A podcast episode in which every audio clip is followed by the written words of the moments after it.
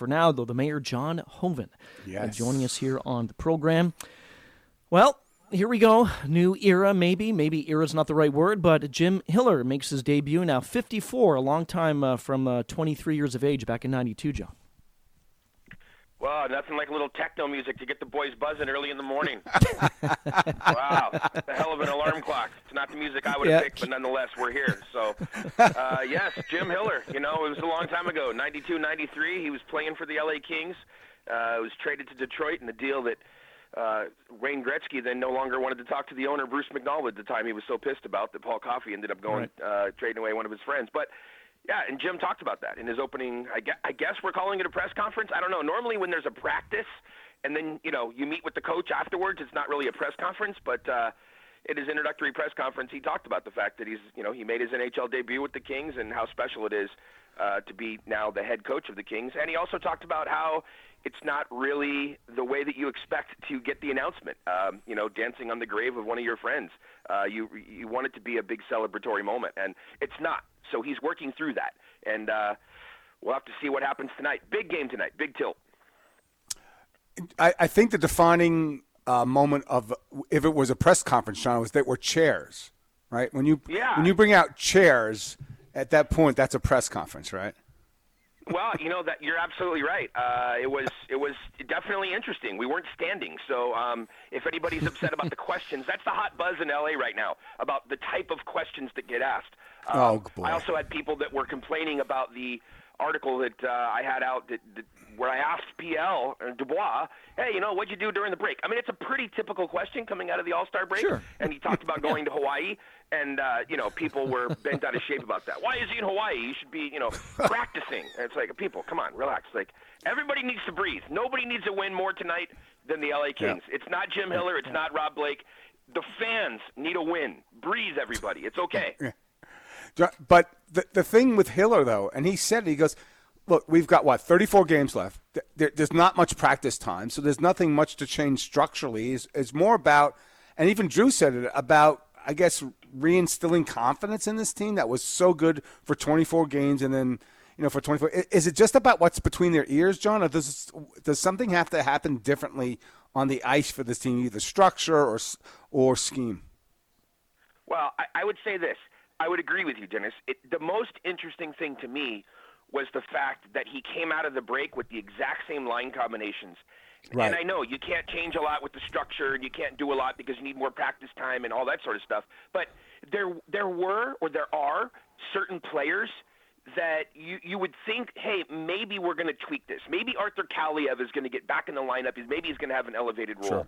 I know that we had asked Rob Blake, general manager, earlier in the week, uh, what's what's the plan going forward with Dubois? Is he going to be a center? Is he going to be a wing? And you know, he he said basically he's going to be a center. So that kind of slotted that situation because Right. there's potential that Byfield would have been moved back to center and that maybe Du- Dubois was going to be on the wing. But they don't appear to want to change anything. However, if you really listen to what he also said later, it was that when Arvidsson comes back, maybe they'll look to start making some changes. And so the more I thought about it, I'm like, okay, that kind of makes sense. Like just you know, coming out of the break, uh, first practice back, have everybody in the spots where they were before, and the other thing that was noticeable didn't happen in the room with the chairs and Jim Hiller. It happened on the ice. You talk about an up tempo practice. I mean, he really put the guys mm. through the paces for a couple of days there. And speed, speed, speed. That's all he kept talking about. He wants hustle. And to Drew's point, Kopitar, I mean, they're all saying the same thing, which is just about the break came at the right time, get everybody reset mentally. This team was damn good the first 24 games. So, you know, on one hand, it is kind of hard to argue that if you could just get them mentally back to where they were, they're going to be in pretty good shape.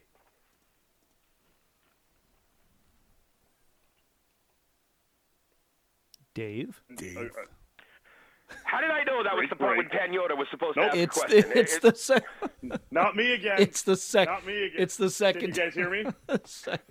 Second. Can you Yes. guys yeah, hear me? we can hear. Yes, we can hear you. Okay. All right. All right. Not me again. I had to double Okay, check if I was muted. Okay. Um, anyway, uh, so, smoke so- this okay, fire. confidence, confidence uh, in the skaters. What about in, in goaltending, um, John? Because like Cam had a great break. He had he had a great experience at All Star. Um, Rittich has been playing. Was was pretty much holding the fort as much as he could. Um, how, how, do we see this now playing out now that we're past All Star break? Uh, Hiller's now there. Is, is it Rittich's net tonight, or like how does where does Cam basically fit into this equation now?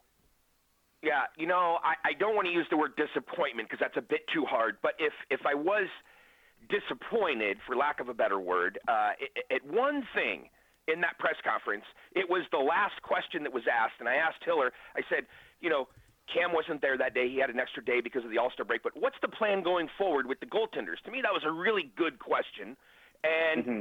I didn't get an answer. And that was a little bit disappointing because, you know, there's a couple different ways you could go about it. You can say, hey, look, you know, Cam's coming out of the All Star break and, you know, he's not even here for practice today and we're going to we're gonna get him, you know, reassimilated with the team, but, you know, we're going to go with Rittich on, uh, on Saturday. He could have said that. You know, he could have also said, hey, Cam's our number one guy and we're happy that he's had a lot of rest here and we're going to go with him and that's our reset, just like opening night. You know, I mean, there's a bunch of different ways. And instead, it was just like, hey, we're going to play whatever goaltender is hot. Well, neither goaltender is hot right now. So um, right. I don't know. Maybe Billy Ranford's coming out of the stands and he's going to be the goalie on uh, tonight. I, I don't know, but I, I would love to see the answer to that question.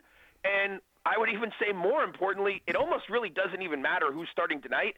What matters is can one of these guys stop a puck and give them yeah. decent goaltending on a consistent basis, not just one period, not just one night.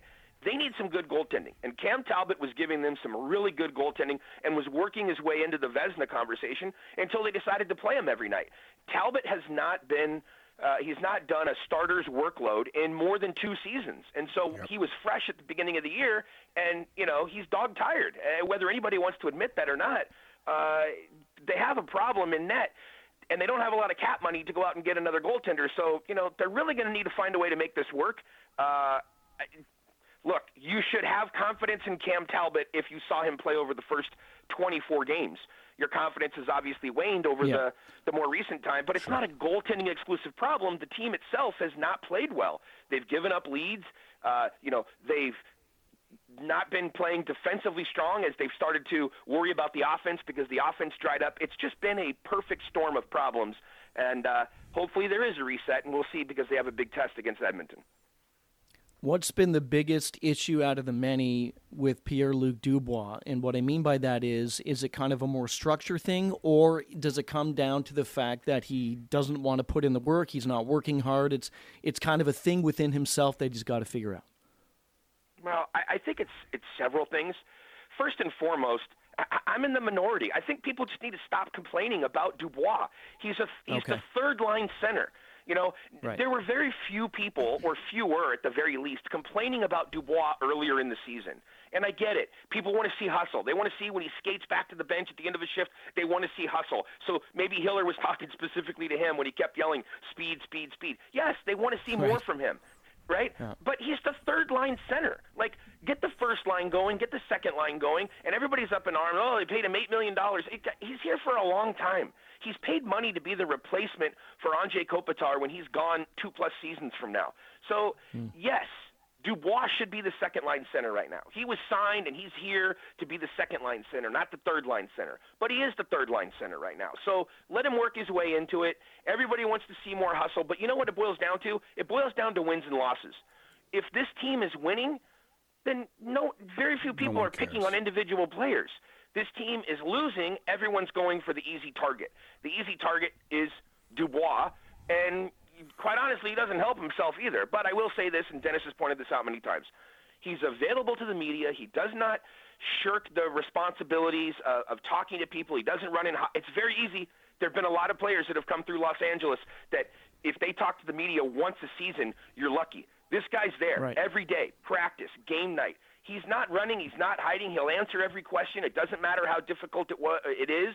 He'll answer the questions. He'll talk about it. He's putting in the time. Uh, he's putting in the time in the video room. He's putting in the time at practice. Uh, and you know, look, I talked to him the other day and asked him what he thought about Jim Hiller and was he going to have to sort of restart um, establishing a rhythm and a communication pattern and all that stuff. He's like, hey, no, I've been talking to Jimmy from from the beginning, and he's really put a lot of time in. So he seemed excited about the change mm-hmm. to Jim Hiller. I know what he's really excited about, uh, and that's going to be the return of Victor Arvidsson. Because if you can put some more offense on one of his wings, yep. that's probably going to make him look better. And John, you know, Rob Blake has told us once Victor comes off LTIR and he's in a you know regular practice jersey. He won't play tonight, obviously. But what you see is what you get. There's going to be one extra player. My, my question is about two younger players and their possible impact in the last 34 games. One will be Brandt Clarke, who people are begging to play 20 minutes a night. The other one is the kid who came in and has such, you know, has had such a tough run with injuries, but really good in a couple games. Alex Turcotte. Like, what do you think their usage and impact could be here down the stretch for LA? Well, here's what I would say. A lot of people on social media want to give opinions and talk about players when they haven't watched those players, and people want no. to give opinions that about Alex happen, John. Turcotte. Come on. Yeah, it does. Believe it or not, uh, if you want to talk about Alex Turcotte, go watch Alex Turcotte. That's what I would say to people. Alex Turcotte is an is a driver. Alex Turcotte makes things happen when he's out on the ice. Uh, he makes his line mates better. You hear you hear that about certain players coming up, right? He makes his line mates better. He drives offense. This guy goes and hunts the puck. Go back to the World Juniors as well, and you watch the magic that he was able to make with Zegras and with with uh, Arthur Kaliyev. This guy is a fun player to watch. Absolutely, he's been injured. He's had some bad luck. He's had some injuries that you know they just they've been horrible. But when he's healthy, and he's been healthy this year. When he's healthy, he's a dynamic, exciting player, and it'd be great if he could be in the LA Kings lineup. They're going to have some tough uh, choices to make, but we've seen this time and time again around the league that when you have sort of an established, more veteran team, that getting some young players in there, they add some youth and exuberance to the to the room and just to everything. Everything's more exciting to them rather than the mundane monotony. And I know people are like, "I'm making a lot of money." Yes, but it is a monotonous job. You know, play, practice, play a game, get on an airplane, go to the next city. You're you're you're not you're not on vacation, right? It's a job. It's a it's it's it's a regimented process. And these kids are really excited. So Alex Turcotte can bring a lot, I think, both on the ice and off the ice, and he should be in the lineup. Now, how you do that? It's gonna. It would have to come at the expense of several of their bottom six guys that you're either gonna have to maybe put one or two on waivers. You're gonna have to maybe make a trade, even a conditional trade for a couple of those guys. Brandt Clarke, on the other hand, people get excited because they love stats. This is fantasy hockey for a lot of people. They look at Brandt Clarke and they see him destroy the, the OHL last year. They go, he goes to Ontario. He's a point per game player. He's fourth in the league in in in in uh, points. He's you know leading all defensemen, and he's played like six games fewer than everybody. It's like how's this kid doing it? You have to play defensively responsible though as well. And one of the best ways to to become that type of a player is to get those NHL minutes. And so you want to see a Brandt Clarke in the NHL. Offensively, look, Jordan Spence, he's looked great the last couple of years, but that power play that he was helping quarterback wasn't generating a lot. Perhaps Yep. Brandt Clarke can put a little bit more into the power play there as well. So I don't have as much of an issue with Clarke over Spence, but I also don't have an issue if it went the other way and you're like, look, Brandt Clarke to get games, he's going to have to go back to the American Hockey League. I just think that this team right now, they see Brandt Clarke platooning uh, until further notice. All right. What about Brant Clark over Matt Roy? What about Alex Turcotte over Victor Arvidsson? And I, I ask this because if this team is in a wild card position, two points above or hovering where they're at in three weeks, six days before the trade deadline, would Rob Blake consider moving either Roy or Arvidsson, both of whom are on expiring contracts, and try to get some assets back, or are they fully committed to postseason play? Well, I would separate that into two separate questions or two separate answers. Victor Arvidsson, you're not trading. This team needs offense. This team has missed Victor Arvidsson. They need a right shot. They need help on the power play. They need a lot of things that Victor Arvidsson is going to give them, and he's a free rental. So if they did trade Victor Arvidsson, or if Victor was out for you know the entire season, they would have had to go into the rental market to try to get that. They need that experience, and they need him back in the lineup. So I don't see Victor Arvidsson leaving for any sort of package of assets. This team is in win now mode. That doesn't mean win the Stanley Cup mm-hmm. this year or blow the whole thing up. It means their window to win is open and they need to be playing to win. Getting assets back is not helpful because they're not in a rebuild sort of mode. Now, when you get to Matt Roy, it's a little bit of a different situation because with Matt Roy, you have to start to think about well, what's the opportunity cost? The opportunity cost of trading Matt Roy is what are they getting in return and are they a better team without Matt Roy? And they're not a better team without Matt Roy. You could probably drop him down and have him play on the third pair, spread things out a little bit. You could have Clarke playing on that second pair, either with Gavrikov or with Anderson, and you could have Matt Roy if you want to have somebody play on your offside. He would be the most likely one to do it. Form a third pair with Jordan Spence. and things become a little bit more balanced. Could they trade Matt Roy? It's possible. I would be a little bit surprised if they would, just because, again, this is about winning, and this team is better with Matt Roy in the lineup, with one exception that I don't think that you can get at the forward position. In a deal, could you get a Matt Roy light? Could you get somebody that you could play on the third pair that's on a, a low con, a one million dollar or an expiring contract, right?